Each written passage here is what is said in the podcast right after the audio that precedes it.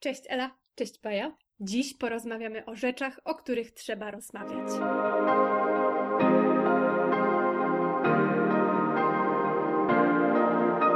Ten wstęp jest trochę w opozycji do tytułu e, książki, o której dzisiaj chcemy Wam opowiedzieć, a tytuł ten brzmi Rzeczy, o których nie rozmawiałyśmy, kiedy byłyśmy dziewczynami. To książka autorstwa Ginny Vanasco, którą otrzymałyśmy od wydawnictwa Relacja. Bardzo dziękujemy. Książka jest w tłumaczeniu jednej z naszych ulubionych tłumaczek, Anny Dzierżgowskiej. Jest to, wydaje nam się, bardzo ważna książka. Cieszymy się, że możemy Wam o niej opowiedzieć.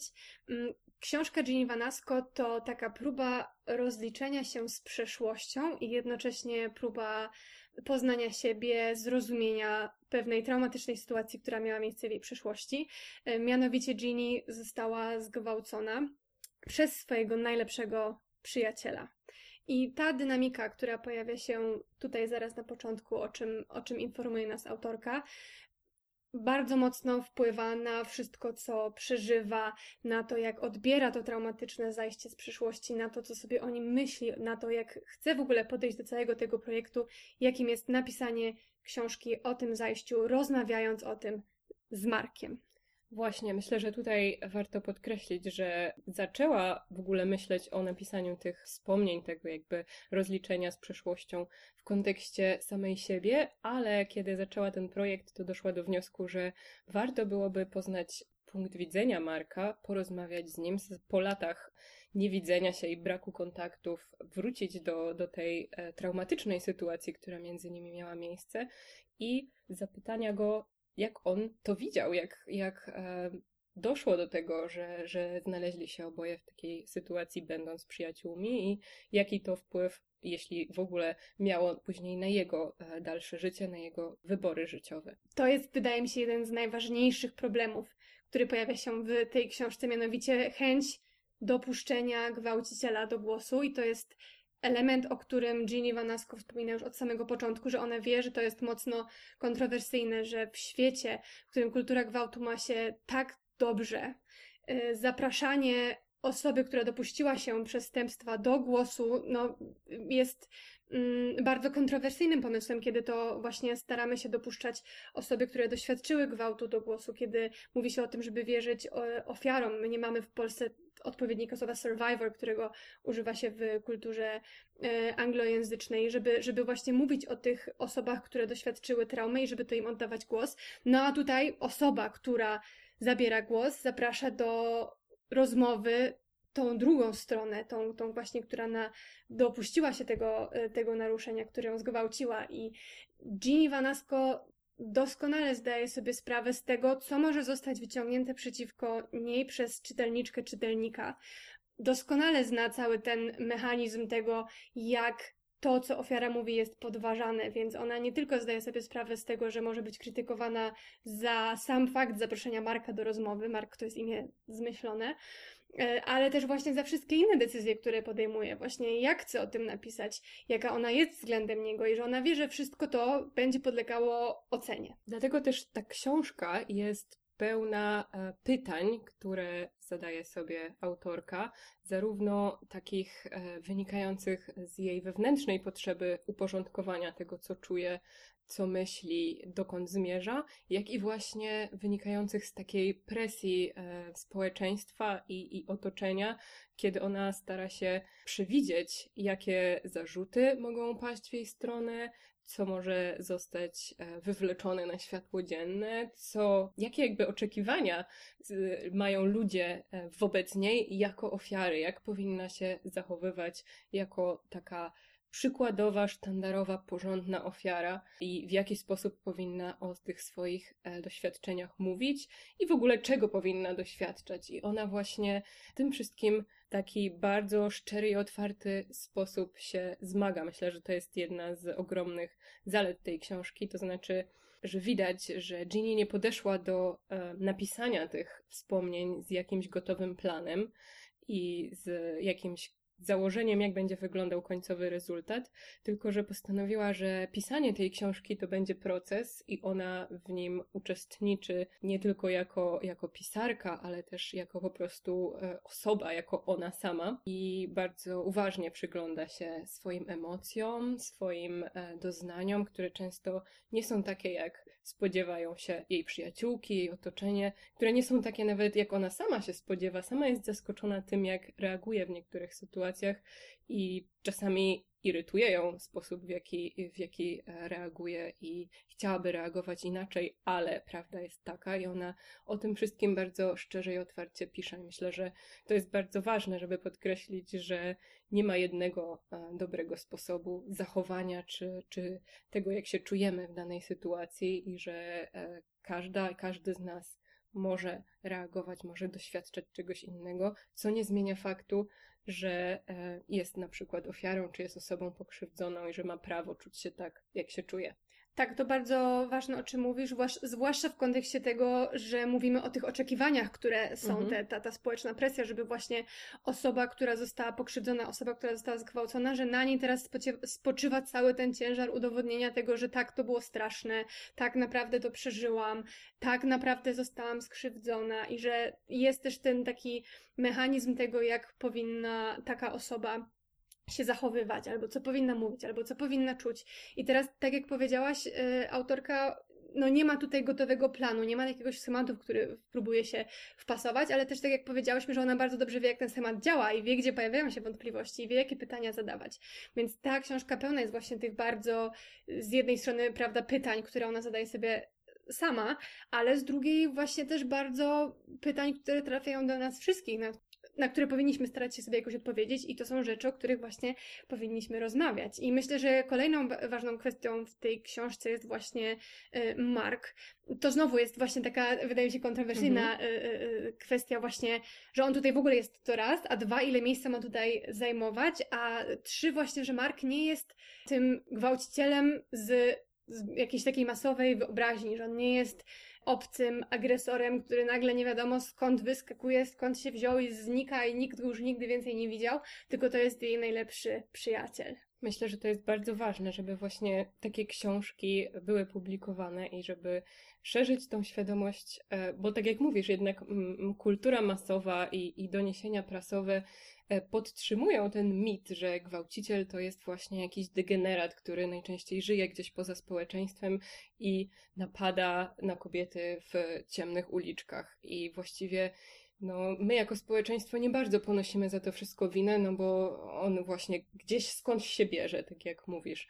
A tymczasem mamy mnóstwo badań i statystyk, które udowadniają dzisiaj e, Laura Bates podawała 95% e, przypadków E, myślę, że te statystyki mogą się różnić bardzo delikatnie, zależnie od tego, w jakim momencie zostały i przez kogo sporządzone. Natomiast podejrzewam, że zawsze jest to powyżej 90% przypadków e, gwałtów i molestowania seksualnego, które, e, którego doświadczają różne osoby, są właśnie ze strony osób nam znanych, czyli kolegów z pracy, kolegów ze szkoły, ze studiów, partnerów, mężów itd. Tak Więc myślę, że trzeba walczyć z tym e, przeświadczeniem, że gwałciciel to jest ktoś obcy i ktoś zupełnie spoza nawiasu, tylko to są właśnie, tak jak tutaj w przypadku, o którym pisze Ginny Vanasco, to są nasi znajomi, to są e, osoby, wśród których często się obracamy i no wiadomo, nie przyjdzie nam do głowy, że ta osoba mogłaby zrobić coś takiego, ale takie są fakty, że właśnie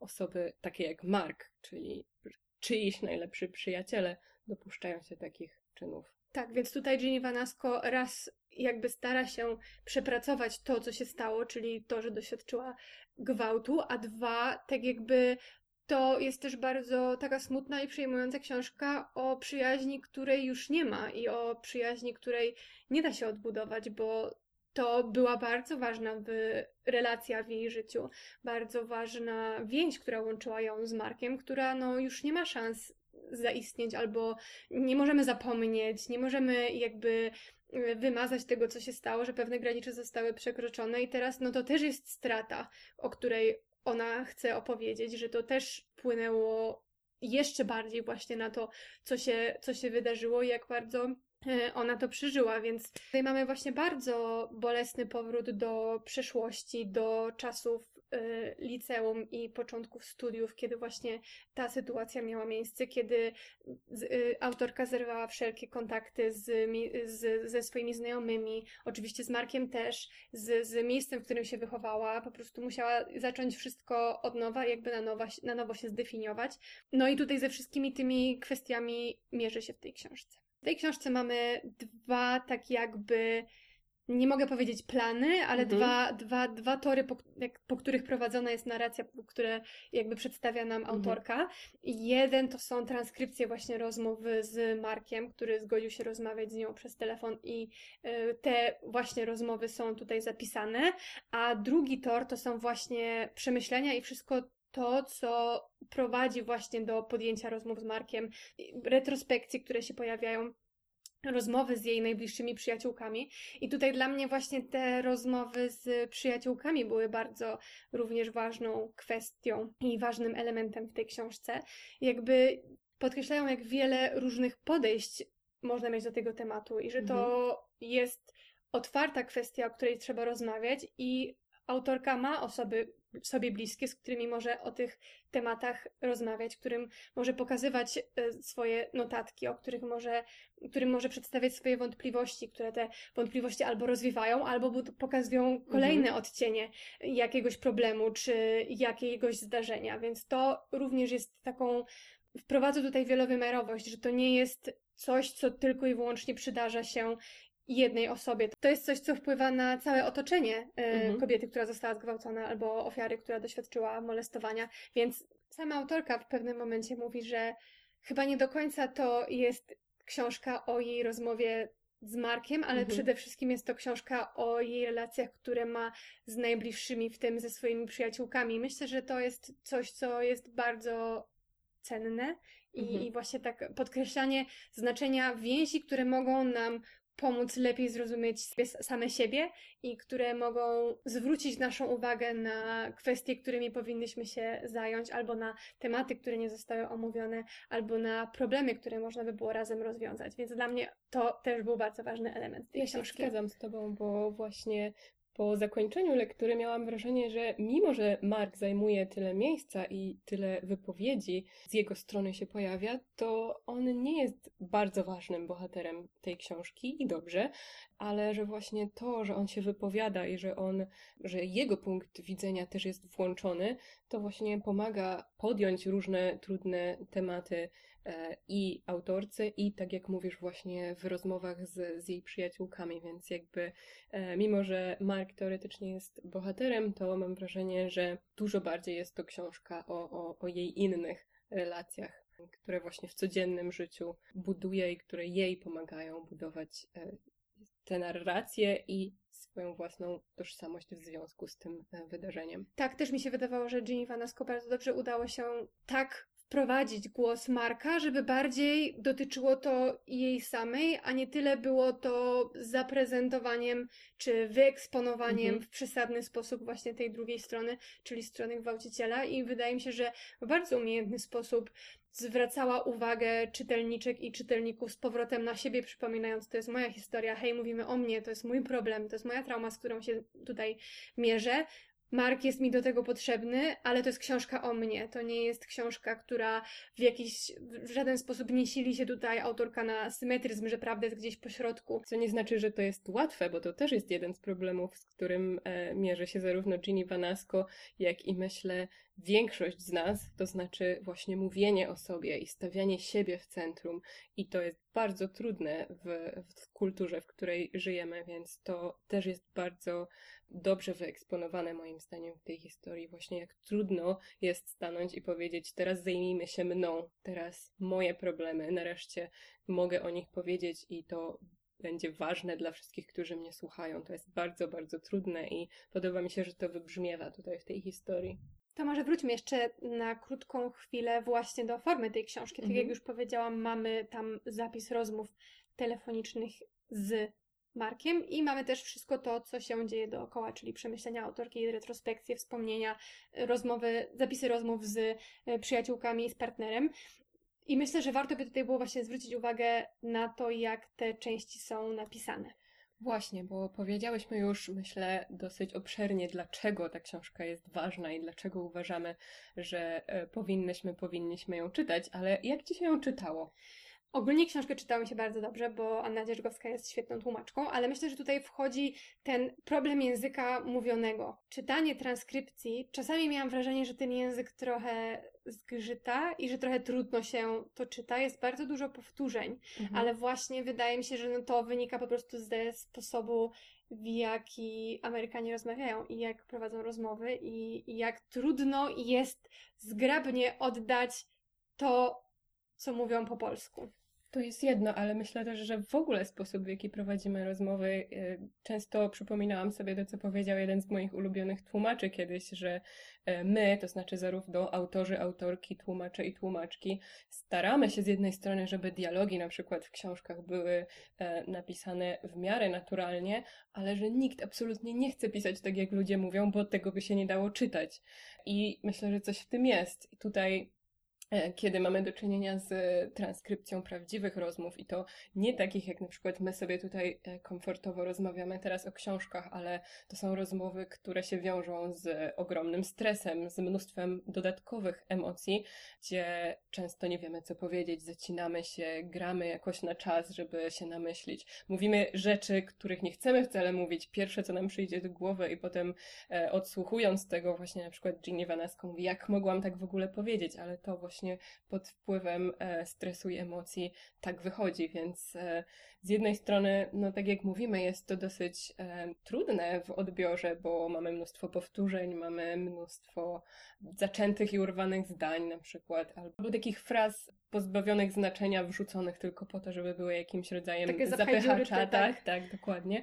A z drugiej strony myślę, że to jest dobra decyzja, żeby ten, e, ten transkrypcję zawrzeć i, i mimo, że może nam to sprawiać trudności w lekturze, to daje bardzo cenny wgląd w to, jak e, te rozmowy wyglądały i jak e, przebiegały właśnie. Tak, i myślę, że to jest ważne właśnie ze względu na tą autoanalizę, którą mhm. autorka przeprowadza już w tych fragmentach, które następują po transkrypcji, mhm. między transkrypcjami, to, co właśnie jak surowo się ocenia, tak jak powiedziałaś, rety, co ja powiedziałam, to, co mogą wszyscy potem zobaczyć, mhm. te niedoskonałości, to jak niefortunnych y, zwrotów używała, albo to, co powiedział Mark, i, i to wszystko jakby uzupełnia całą tę złożoną sytuację, kiedy i z jednej strony wystawiamy się na ocenę, czyjąś, a z drugiej strony chcemy jak najbardziej wiarygodnie prze przedstawić to, co się wydarzyło, albo przedstawić to, jak się czujemy, niczego nie